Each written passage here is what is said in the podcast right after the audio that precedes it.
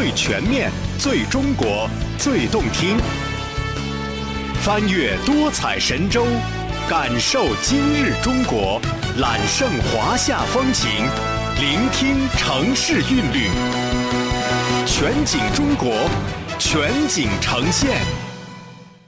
位于中国吉林省的吉林市永吉县西阳镇马鞍山村，是中国优质葡萄生产基地，也是吉林省有名的葡萄种植专业村。葡萄培育种植已经有三十多年的历史。近年来，这里的葡萄远销国内外，成为当地农民致富增收的最主要途径。眼下正值葡萄收获的时节，就让我们一起去马鞍山村看一看。本期节目欢迎收听《小葡萄串起甜蜜生活》。金秋时节，中国吉林省吉林市永吉县西阳镇马鞍山村一座座温室大棚、一片片葡萄园里，玛瑙般晶莹的葡萄挂满枝头，就连空气里都荡漾着香甜的气息。尝一下子，看看这口感。嗯，这个甜度确实是特别高，就是含糖量二十四。这二十四的话，在葡萄当中是啥概念？嗯，这么说去吧，葡萄糖度占十六、十八就可以了，它能达到二十四。今年的这个产量，您感觉产量挺好，这个果呢也受到市场欢迎。就这么多年吧，我们马鞍山村也就靠着葡萄发家致富。孟玉芬是村里最早大规模种植葡萄的果农之一。一九八九年，当绝大部分邻里乡亲还在种玉米的时候，他就慧眼识珠，种起了葡萄。地处长白山北路半山区的马鞍山村，夏季高温多雨，秋季光照强烈，昼夜温差明显。为葡萄提供了积累糖分的充足条件，也给孟玉芬和乡亲们带来了甜蜜的收获。那是苞米吧，一毛八一斤，这个葡萄比苞米得翻好几倍的价格。头一年种的是四亩多地吧，卖八千块钱，我记得。哎呀，觉得浑身都是钱。我那个卖钱，老百姓都看着了，他们就自然而然的就去摘了。马鞍山村的葡萄种植一时间规模和口碑远近闻名。就在村民们憧憬美好未来的时候。一场突如其来的变故，使得马鞍山村的葡萄产业受到沉重打击。九七九八的时候，我们还继续搁这个我们老品种，就受着气候啊影响，就是说它不愿意熟，还有些愿意得病。冬天前雪小了，就给冻死了。马鞍山村的葡萄产业几经沉浮，转机出现在二零零六年。村民金永革也是葡萄种植大户，他记得马鞍山村当年首次引进了茉莉香品种。并开始大面积种植，通过技术改良，茉莉香实现了无籽化，一举扭转了马鞍山葡萄在市场上的颓势。一开始我们就往这推的时候，就是在附近像吉林呐、长春呐和哈尔滨呐，也就是几天时间吧，都回来找这个葡萄。当时那时候就是种植面积吧，不像现在这么大规模，不够卖。只要你到市场去，客商就给这个货订完了，市场的销售这么好。我在想，就种植葡萄这个前景是非常好的。茉莉香的成功让金永革意识到求新求变的重要性，于是他决定自己研发新品种。寻思就是胆子大点儿，直接就上了五亩地。要赌成功了，就能多赚点钱。零六年一到一二年这期间，始终就是没有收入，家里肯定是不同意，意思要把它砍掉。因为啥？这五亩地要是种茉莉香，一年能出十几万到二十几万。但是我就坚持就没有砍。后来就是寡工试验，在一二年终于成功了。那天卖到多少钱？是每市斤十三元。这葡萄在背阴儿的情况下可以正常上色、上糖，果脆呢透红透红的，就像娃娃似的。完了就给起一个叫金红娃。金勇哥自己培育的新品金红娃的热卖，让村民们看到了新希望。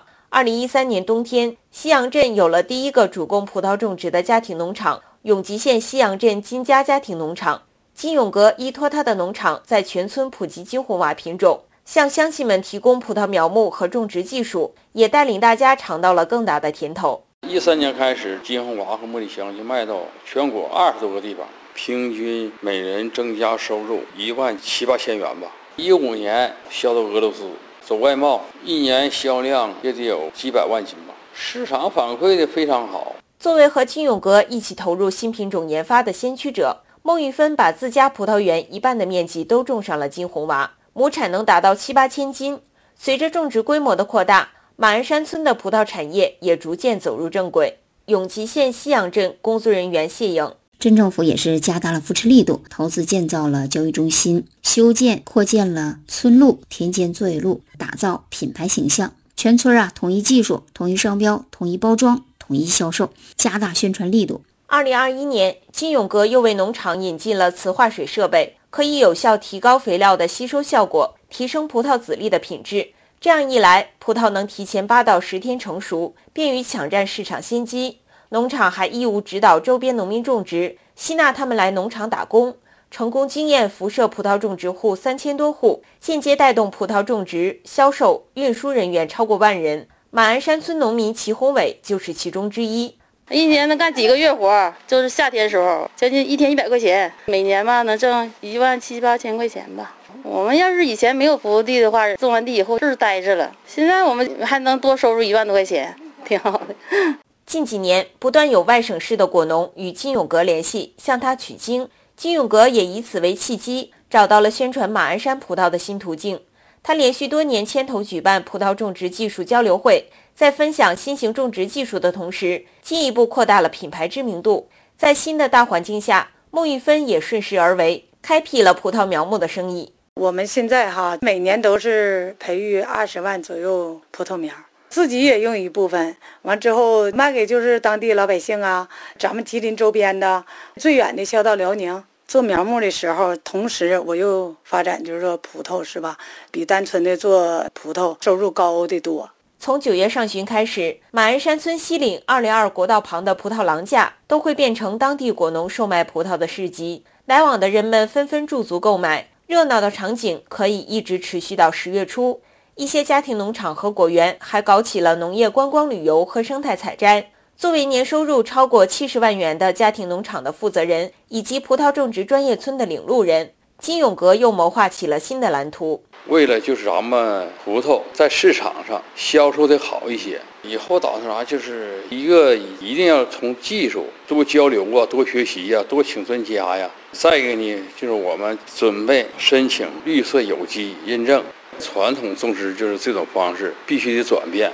马鞍山村葡萄产业的成功，也吸引了很多在外打工的年轻人回乡创业。孟玉芬的侄子就是其中之一，他接过了孟玉芬的接力棒，成了村里的葡萄销售代理人。有一些八几年到九零年的小孩儿，很多现在都回来种葡萄了，手上都有几栋大棚，都有不少地，还能往出销售。我的感受，觉得我自己这一辈子做这个葡萄，没把这个事儿做错。现在后继有人啊，这葡萄嘛，在马鞍来说还能继续下去，肯定是干得越来越好。目前，马鞍山村已经新建葡萄大棚一千四百多栋，占地面积达到一千六百八十亩，另有大地种植面积超过两千亩。村里有四百多户农民种上了葡萄，年产量一千二百多万斤，一年下来总体收入超过七千万元。马鞍山村也以葡萄种植为基础，多点开花，发展起了其他特色产业。谢颖，咱们马鞍山村呢，还发展了卓蚕养殖，一年收入可达四百多万元；还有山黑猪养殖，一年纯收入也能达到三百五十万元左右。